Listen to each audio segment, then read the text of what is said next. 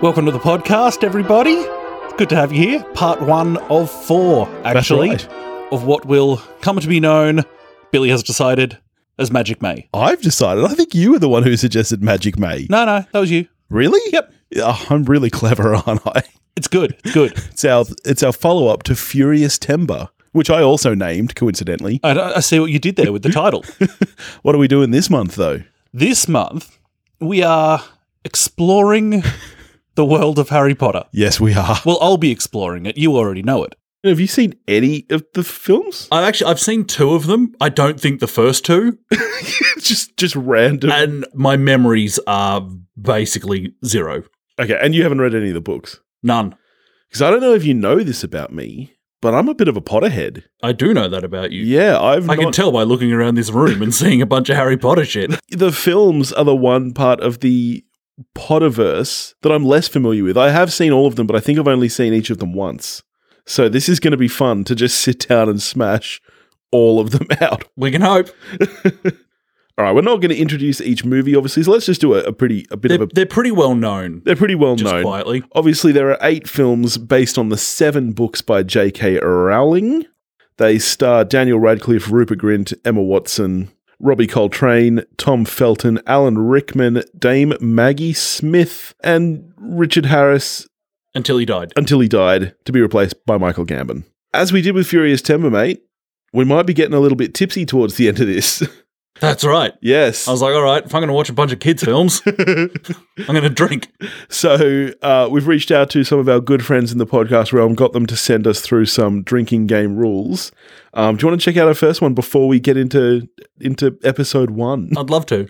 This one comes to us from our very good friend Julio from The Contrarians. Hello, Billy and Topher. Julio from The Contrarians here, once again to help you get wasted during one of your silly marathons. I'm going to say, drink whenever someone calls Harry Potter by his full name. Got it? Cool. Have fun. I mean, you don't know much about this universe, but I'm thinking there's going to be a lot of Harry Potter by his full name. Yeah, I do. I don't feel like I've ever heard him referred to as just Harry. That would be weird, wouldn't it? All right, should we kick into this? Yeah, let's do it. Alrighty, we're back. One down. Just watched a movie. We did it. We watched a thing. Like it says on the label. That's right. Watched a movie not directed by Steven Spielberg, although they tried pretty hard. Yeah, they did. It's going for mad ET vibes, and he was like, isn't it? Like, they really did try to get Spielberg, and he was like, really? Yeah. And he was like, this is just too easy. This is a license to print money. I mean, you can feel it watching it that they just knew that they were going to get money thrown at them, so they didn't really try that hard. But even though they couldn't get Spielberg, they still got the goat of film composers. They sure did. And I mean, the score for this is at the top of all-time film scores. It's not at the top, no. It's very good. No, well, I didn't mean the literal top. Well, then why did you say it's at the top? I meant it's at the top, as in like in the top 10. Fuck, you take everything too literally. It's up there. This film score, every single beat of this score is perfect. It's fantastic. It really is. And like the way that you kind of, like the main theme gets kind of, you know, it can be twisted and used in a dark way. Yeah. But like the score is legitimately great. So like first film of the series, Potter and the other Potter kids are like they're very much kids. They're kids. Yeah, they're 11. And this is a kids film, this first one, for sure. I could tell because you were sucking on a dummy. I knew you made a note about that. What was that about? Look, no, you're taking it out of context. You put facts in the story. Look, no, for God's sake, I knew you'd bring this up. This is going to get cut, isn't it? No. Oh.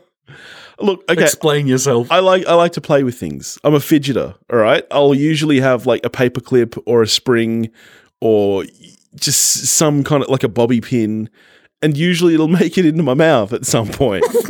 Jesus. What I happened to have at hand was my daughter's dummy.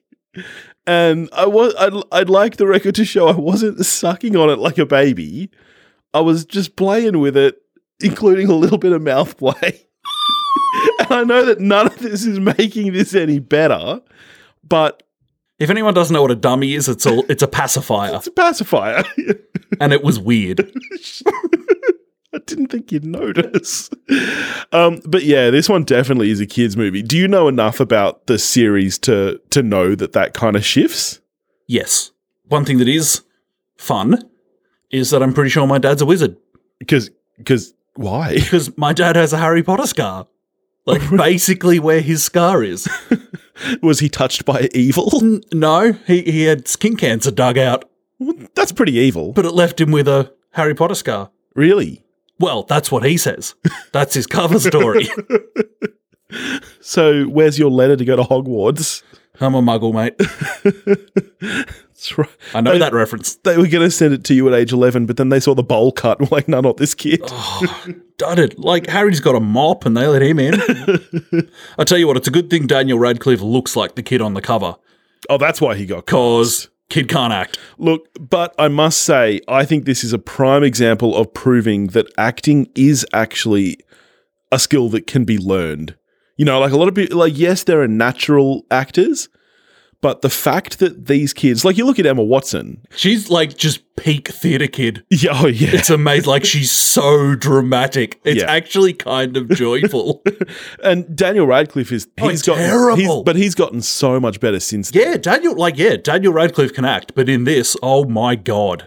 Yeah, this movie is living, breathing proof that is actually a skill that you can work at and learn. Because, in this, it's like if you got dragged along to the school production that your cousin was in or something. Oh, this is worse than that. Oh, man. But it's funny, though, given, like, the caliber of some of the actors they've got in this thing, like Dame Maggie Smith, Alan Rickman, Hans Gruber himself. Why'd you do Kermit the Frog?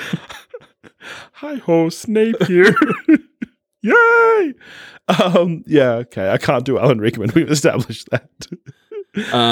But, like, even they're pretty bad in this. Oh, Snape was, like, if Snape's meant to come off as a creeper, then he did that beautifully. I loved Maggie Smith in it.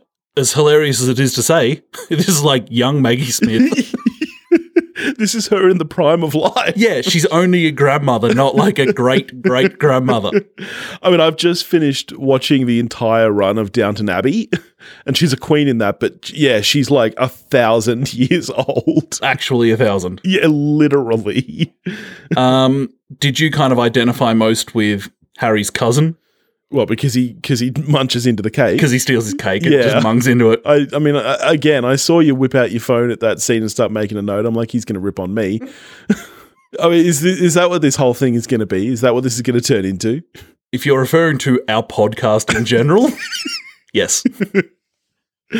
That was a pretty great scene, especially because then when Hagrid, like, sees him eating the cake, he must just be, like, full, like, hands into that thing. He's, like, leaning down over it. Like, is he actually, like, face in the cake, Scarface style? Like, Scarface into a thing of Coke. Like, that's how it must be. He must literally just have his face deep in that cake. Yeah, he earned his pig's tail.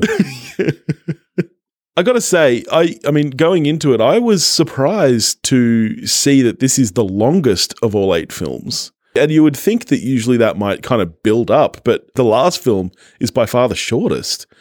But I must say, given the length of this film, the pacing was good, I felt. Like, it doesn't really drag. We're less than 10 minutes in when he gets his letter to Hogwarts. We're pretty much straight into the meat of the story, and I think the pacing holds throughout the whole thing. I think it could be cut some. Like the Quidditch scene? Like, jeez, that's a dumb game. Quidditch is great only because Australia are, like, the current world champions of the actual Quidditch that's played. I presume you don't fly in it, but I've never watched it because why would anyone? But, like, people do play actual Quidditch and we're currently the winners at it. Yeah. So, yay. But that is a dumb sport. Like, you could just flog someone for the entire duration of the game, completely dominate them, and then there's one thing that makes you lose? Yeah. I'm not down with Quidditch. I call bullshit on that sport. Well, no, I mean, not necessarily you lose. If you're up by more than 150. That seems unlikely, though, doesn't it? How long does a game of Quidditch go for? Could it reasonably be expected that you could score 150? I mean, I think it goes until somebody catches the snitch, doesn't it? So, the longer it takes them to catch the snitch, the more time you have to just keep racking up goals. Right. So it could just be like those original games of football where like there were trees 3 miles apart and it's like first to get the ball to the tree wins, and like 3 days later. Yeah. I'll tell you what's fun. A mate of mine had a Nimbus. Like a broomstick? Not a broomstick. A car. Oh, right. Something that actually gets you around. Wait, there's a car called a Nimbus? There was. Is the broomstick named after the car, or was the car named after the broomstick? It was a noble car. That thing had character. Yeah. I loved my mate's Nimbus. By character, you mean it was constantly on the verge of death? Yes, very much so. I can't believe it lasted as long as it did. So one thing we learn fairly early on when they're on their way to Hogwarts, poor people have bad financial management. Harry has somehow come across, like, he's got, like, a wad of gold coins. Yeah. He's had these in his possession for, what, half a day or something? Yeah, he gets them from Warwick Davis. Yeah. And he blows them all, first opportunity, on a bunch of chocolates. Yeah, was that money supposed to last him the year? I think it was. But because he hasn't had the proper schooling, he's just like, all in. Well, he's lived in a cupboard. If you've lived in a cupboard for 11 years and then all of a sudden you get handed some gold coins. Bloody peasant. Are you not going to buy some happiness? Doesn't know what to do with it. What would you do with it? You're going to invest it? No, when I was a kid, I saved up all my money for Star Wars models. I had some sweet ones. How is that any different to chocolate? At least chocolate you can eat. Yeah, but I had to save up for months. Not just like, I've got some money, 2 seconds later, bang, Harry sucks at financial planning. And he should be ashamed of himself. I got a question, and this is like a serious question. Yep. What happened to the days of like all flashbacks in film being really low frame rate slow-mo? I miss those days. You do? Do you remember when that was how you knew something was a flashback? It was like real jumpy slow-mo. It really dates this movie, just that one scene alone. That and the CGI. Yeah, it does look like a PS2 game. Yep. The CGI, like, it's funny, you know. I feel like it looked okay at the time, but it doesn't really hold up great. A lot of the green screen stuff, and so I think what stands out is so much of it feels like unnecessary green screen, so it's really noticeable. Like, there's a lot of scenes of just people standing, talking, that are so clearly on a green screen. And because the sets are actually so good. Yeah. That when that's not the case, it's like, oh. That's the thing, and you can forgive it for action scenes. Like the Quidditch scene, everyone knows that that's going to be 90% CGI. Yeah, it's the scenes where people are just kind of standing around and the green screen work is really bad. Or, in particular, Voldemort's face is real crummy. Like, literally. Yeah, it's not good. Hogwarts is cool, though.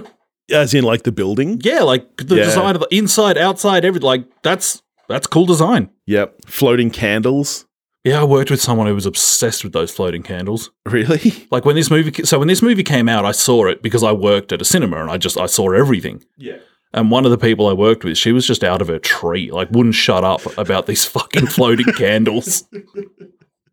Now, you're actually heading over to the UK pretty soon. Well, yeah, that's why we have to record all these. That's why we're doing this. I'm going to be out of country. Now, are you going to Hogwarts? Are you going to go like visit any of the set? Dude, Hogwarts is not real. You can't go there. Well, not like to study. There's no 9 3/4, whatever it is, train thing. Actually, there is. Are you going to go visit platform 9 3/4? Well, I don't know. I'm only one movie in. Maybe after another 7, I'll be like, yeah, I'm all in. Do we assume that this film is set in the year that it's made? Oh, yeah. See, there is some controversy around that because I believe that the book, for some reason, is almost like a period piece. From memory, like the book was released in like 97, but I feel like it's meant to be set in 91 or something like that when you do the math based on his age. Because there's a point in the film where you're like, Hermione, have you not seen Jurassic Park? When like there's a big scary thing and like the sleazy lawyer, your move was to run into the toilet and shut the door and be like, hopefully this stops it. What was she thinking? Clearly, I hadn't seen Jurassic Park. All right, so then it must have been set in 1991. It must. Because otherwise, Hermione, what are you doing? Well, especially because she's a muggle. She's not a muggle. Yeah, she's a muggle. I thought muggles were non-magics. Maybe she's a mudblood. What's a mudblood? All I know is that her parents aren't wizards. I'm fairly certain she's a muggle. I thought that then her parents would be a muggle, but she would be a or whatever. Well, hang on. We better Google this so we don't get angry messages. Hermione. Like, I haven't even seen them, or I saw them so long ago I've got no memory of them, but I feel like I know that a muggle is a non-magical. Yeah, she's a muggle-born. So both her parents are muggles, but she, I guess, has magic. Yeah, she's muggle-born, but she's not a muggle. But so what I mean by that is she was raised muggle. So there's no reason she wouldn't have seen Jurassic Park. So Harry's pretty dumb. When he's got this cloak of invisibility on, he's holding a lamp out the front of it. Yeah. People can see the lamp, Harry. What are you thinking? I'm not quite sure on like the logistics of the invisibility cloak. Like, if you're just standing behind it like a curtain, are you invisible, or do you need to be engulfed in it? Well, it certainly didn't trigger until it was wrapped around him, did it? So, does it only work with, like, warm-blooded humans then? Like, if you were to put it around a bookcase, would the bookcase become invisible? Because, like, you can see what's behind Harry. Do you get what I'm getting at? Or can a muggle trigger it? Yeah. I'm really confused on the logistics of this thing. I wouldn't get too hung up on it. Okay. It probably won't come back. So late in the movie, there's this chess game that we have no idea what's happening in. We just get a bunch of shots of statues being brutalized, and we're like, we have no context for any of this other than the fact that little Weasel, he's yelling at pieces that are 2 meters away. Well, and you actually can't tell if they're white or black pieces, so you don't even get a sense of who's winning. Yeah, it's not that well realised, the chess game. It is probably the worst action scene in the film, I'd say. Yeah. That entire kind of like puzzle section, it's almost like a Zelda dungeon from when they get past the sleeping dog. Who set that up? And are we supposed to believe that Quirrell got through that on his own and was just standing staring at the mirror for like 4 hours while the kids tried to get through it? Yeah, and then if he had, presumably he had to beat the chess pieces, didn't he? Yeah. So how were they all back whole when he presumably only just went through? I mean, I guess you could any plot holes could probably just be argued away by magic. Just magic did it. So speaking of the end, when Harry does catch up with the bad professor, it just goes full Bond villain. It's like, oh, Harry's found me. I guess I'll explain everything. And then Voldemort pops up on the back of his head and continues to just explain stuff to a kid who he should just kill. Yeah, he really should just kill him right from the start. Yes, you should kill him. But then even when Harry has the Philosopher's Stone, then they waste time trying to strangle him. Like, at that point, just grab the stone. That's what you need, isn't it? I'm not sure. I actually couldn't tell you what the Philosopher's Stone does. Like, we just watched it. I don't know what it does. I want to say immortality. I thought that was the blood of a unicorn. No. Well, yes. But, because remember, Mr. Tomness told Harry that the blood of a unicorn will extend your life, but it will also fuck you up somehow. Okay. I forget what bad it does to you. Like exercise. Or like eating healthy. Yeah. Like, sure, you might live longer, but at what cost? Exactly. In general, really good-looking film, other than like the dated CGI. Yeah. It is a great-looking film. Yeah, the chess sequence was poorly. I think you nailed it when you said it was poorly realized. I think that's the best way to describe it. But every other scene. Why is Ron yelling? They're right there. I mean, why is Ron in the movie? Why is Ron there? Why does Ron exist? He's just the worst. And, you know, he was like a sex symbol for like 11-year-old girls at the time. My younger sister had a pillowcase custom made with his face on it so that she could sleep with him. Yeah. Awesome. Yeah, I don't get that. The weasel. Yeah. All about the weasel.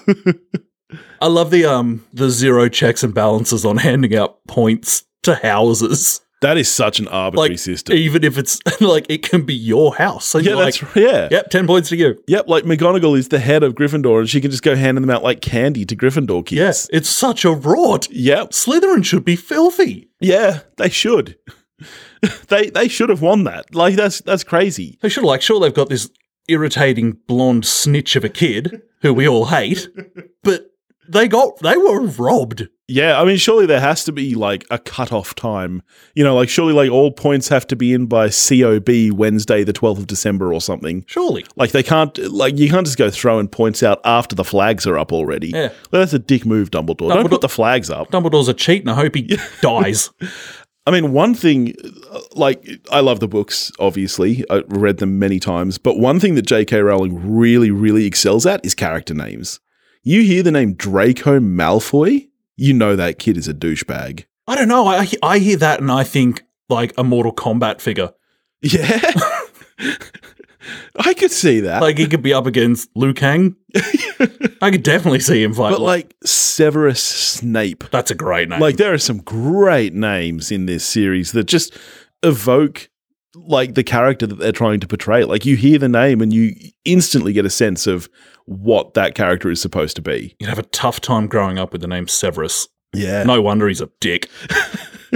So, I mean, after watching this one, how are you feeling about going into the rest? Look, that was a kid's film and it was fine. We'll see how the rest of this goes. The other one that I've seen, I don't know if it's film 2 or if it's like film 4. I have no idea. All I know is that I'm hoping that things go on an upward momentum from here. I hope Snape remains as creepy as he is in this one. There are so many creeps, though. Oh, yeah. Like, Hagrid comes off as a creep in this first one. There's a lot of lines and looks where it's like, in the context of you're talking to an 11-year-old, it's like, dude. Yeah, there are a lot of kind of long, lingering looks in this movie.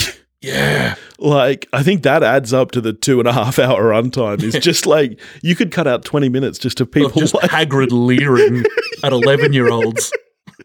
Shouldn't have done that. All right. Shall we crack on with Chamber of Secrets? I've enjoyed number one. Well, let's move on. Right. All right. One down. Let's do it. All righty. We're back. We're back. We've just watched Chamber of Secrets, the second one. Number two. Done. And yeah, that's not a good film. I mean, that has to be the worst of the 8, right? Well, I don't know. Okay, no. Here's the good news. You know how I said I'd seen 2, but I didn't know which 2? Yeah, this was the other one. That was the other. As soon as there was the flying car, I was like, I've seen this and it sucks. Yeah, this is not a good movie. I think this is even worse than the first one. The first one is a perfectly acceptable kids film. Yes. And this is the problem, is that this kind of falls into that in-between. Like, I was watching this one going, I don't think I'd be able to show this one to my daughter. This is too grown up already with the, like, the snake and everything. And yet, it's not really an adults movie either. It's in this real weird in-between zone here. I mean, then there's scary things and there's also mysteries in there, like, did they get worse at acting? Now, you and I got in a little bit of a tiff at one point. We did. Because I was trying to say that Emma Watson is clearly the worst of the 3. I think she's clearly the best of the 3. She is like, okay, so my whole family's in amateur theatre.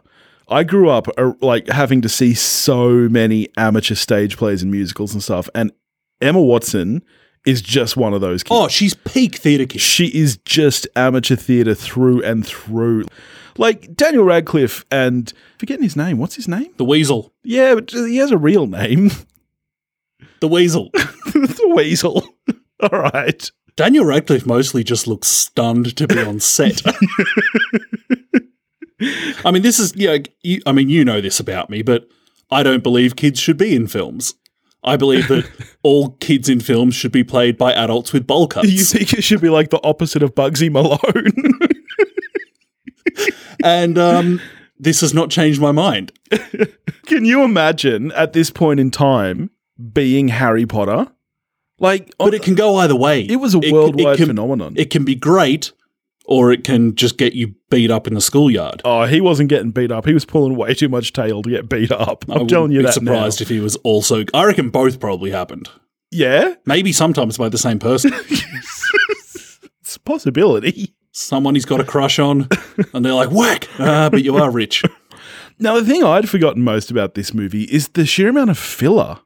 You turned at one point and said, I don't know why this is happening. And I was like, you know what? Neither do I. Like, and that's the problem, is that the books, each book is a full year. It's a year at Hogwarts.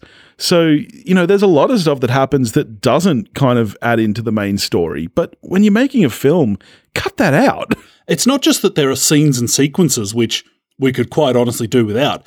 Even in scenes, like, it doesn't go as far as, it's not some Days of Our Lives stuff where we just stay on somebody as they gaze off into the distance. But the amount of times within a scene where you could just cut 12 frames here and 12 frames there and keep the thing just ticking over quicker. For a movie, how long was this one? This is the longest one. I was shocked. This was like 2 hours 45. Shouldn't be. No. Shouldn't be. No. But even like, you know, you think of the iconic Harry Potter stuff, Quidditch. Serves no purpose. There's no reason for one, yet alone two Quidditch matches just like, in this film. It's just there as another reason to hate Malfoy. Yeah. Also, does any team, I'm really curious to see this as we go through the rest of the movies, does any team other than Gryffindor ever win a match? I doubt it. Do we ever see anyone but Harry? Shit is rigged. Ramming a fistful of snitch? Nah. We get some new stuff in this film, which is not surprising given it's film 2. Yes. Right at the beginning, we are introduced to Discount Gollum, Dobby the house elf, who, I mean, I hate to break it to Dobby, not an elf. It's like, is that though because when you think of elves, you think of old mate Legolas? So for a start, yeah. Just anything that doesn't look like what Dobby is, which is clearly a monster, a gremlin. It's like he's an only child. Maybe he was orphaned and his parents didn't want to break it to him that, mate, you're a gremlin, and so told him he's a house elf. And he's like, I don't feel like a house elf. I feel like a wretched little monster. I feel like I shouldn't be. And like when we meet him, he's in Harry's room, and like, I mean, within moments he's punishing himself. Yeah. And Harry's like, what do you think I was here to do? Like, my whole life is being locked in this room. You know, the weirdest- Stop breaking the mood. The weirdest thing about Dobby is that not once does Harry ever ask, where is Dobby from? Dobby is there to, like, give Harry these cryptic messages about someone trying to hurt him, and he's clearly, like, in an abusive home. Harry doesn't give a shit. Not once does he say, what home is this? Does he not care? Because it turns out that Dobby is in the employ of Jason Isaacs, who is fantastic. Lucius Malfoy. He is, I mean, okay, we're only in the second film, but he so far is easily the best actor in this thing. I love Jason Isaacs. Like I love him. You've got some good cast members here. Like, you know, Maggie Smith is rocking about being 100. But, Jason Isaacs so far is the actual best performance in a Harry Potter film so far. The other performance that I actually loved in this movie was Kenneth Branagh. Yeah. Playing like, he's like the Andre Rieu of magic. He's the most well-known person, but he's not actually that good.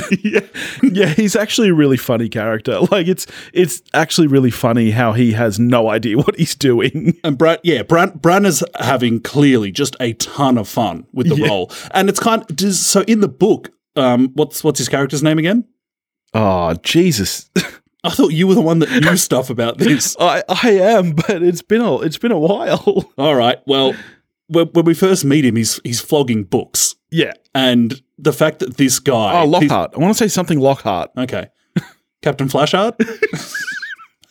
The fact that this character is flogging off his book- And it's Kenneth Branagh doing it, who copped endless crap, I would say rightly, for doing an autobiography as a very young man. Yeah, I didn't know this. You told me that story, but now I want to read that autobiography. I think it's brilliant that both the film and Branagh just lean into that.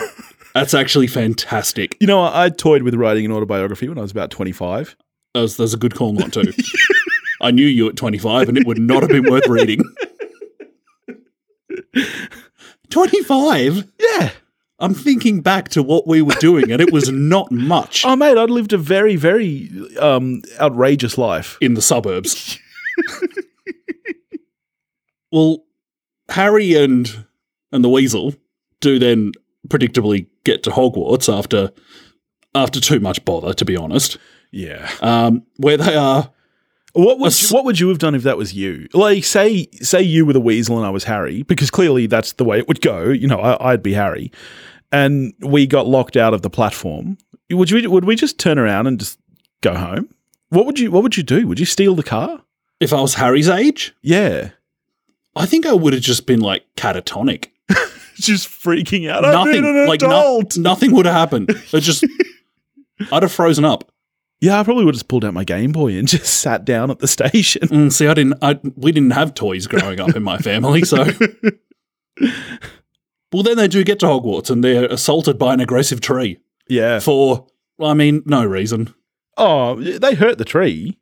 Yeah, but that tree was just defending itself. I mean, that scene. Why is that scene there? As an homage to Jurassic Park. We turned to each other and was like, I think I know what Billy's thinking. Yeah.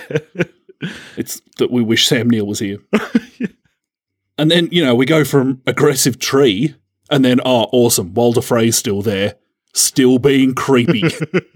Do you think he's creepier in this role or in Game of Thrones? There's the potential that this character is creepier, but we don't know he's in a film whose target audience is too young to tell us certain things that we know about Walder Frey. Right. But I think if we fill in some blanks, he might be creepier in this. So you're thinking by about film 6 when it's aimed at, young adults, you're thinking he might be like, I don't want to know. Drinking blood was not as bad as what I was thinking, so let's go with that. I was thinking worse things, then I thought I don't really want to say that out loud. Yeah. Isn't it weird what things there are spells for? Like, At what point did the magic community go, we need to be able to make a cup out of an animal? Yeah. Maybe that's an old caveman thing. Like, maybe, like, real ancient wizards, like, before there were... No, but I guess... Food was scarce, man. You need to eat the animals. Yeah, and I guess they knew what a cup was. If they can turn an animal into a cup, they know what a cup is. Weird spell. Yeah, you're really right. Really weird spell. That is really weird. And being taught to them by, the teachers of Hogwarts who, just as this goes by, I'm just more convinced that they're the worst. Yeah. Like, when they're teaching them how to fight with their wands, they just start going at it and the teachers don't intervene. Oh, the teachers at this school are terrible. Can you imagine the waiver that you'd have to sign as a student? You're right. Like, Hogwarts is probably one of the most dangerous places on Earth. In this film, there's this whole thing about, Hogwarts might be shut down. No shit. It probably should be shut down. Long ago. Yeah. The teachers just seem to do absolutely nothing. Like, not only do they not try stop, they're actively egging them on. There's a scene where they're making Harry and Malfoy duel, two students who they know absolutely hate each other. Yeah, why would you pick those two? And at one point, Malfoy is down on the ground. Snape picks him up and throws him back in like, get in there. They're terrible. We also get to revisit the Forest of Tolkien ripoffs. In the first film, there was a ringwraith in there. Yep. That the centaur scared away. Yep. Now they go back in there and Shelob. Yeah, giant spider. Yep. I'm looking forward to what's in there next time. Hobbits. Maybe there'll be an actual elf, not fucking Dobby. Yeah, maybe Legolas will pop out of the forest. I can't wait to find out what Tolkien ripoff is waiting for him. I think the most annoying thing about Dobby is actually his voice. It's on the same level as Jar Jar Binks, and it's at the point, it's been a while since I've rewatched the Star Wars prequels, because why would you? Unless you're watching the Topher edit. Which doesn't have Jar Jar. But I actually struggled to think which one is more annoying out of Dobby and Jar Jar. He's really bad. He's really, really bad. And also, making a little bit light of self-harm.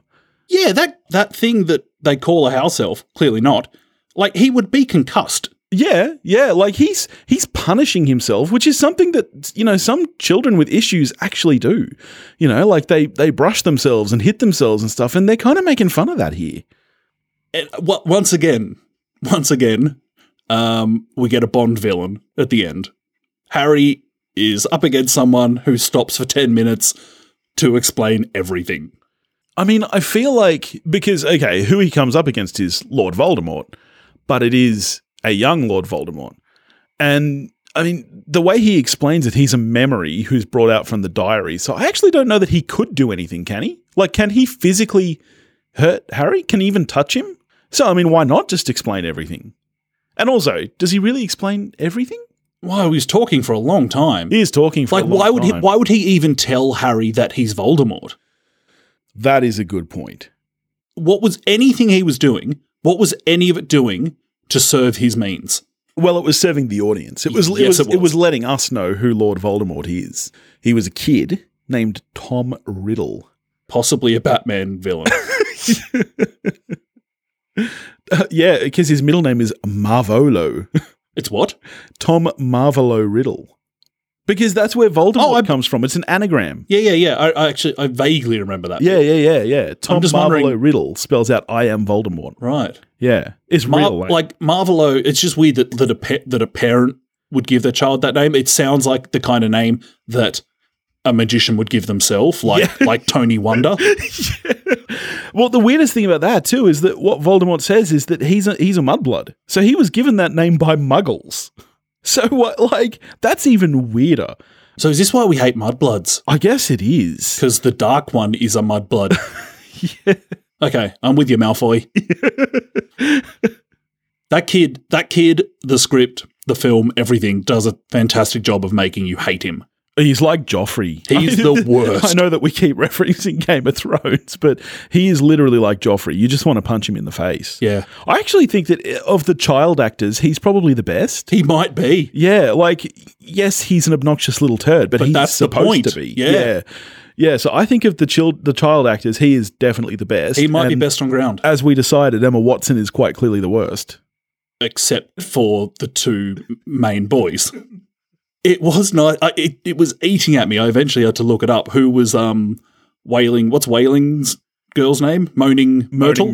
Who? I'm sorry, but do ghosts age? Because she was supposed to be a student at the school.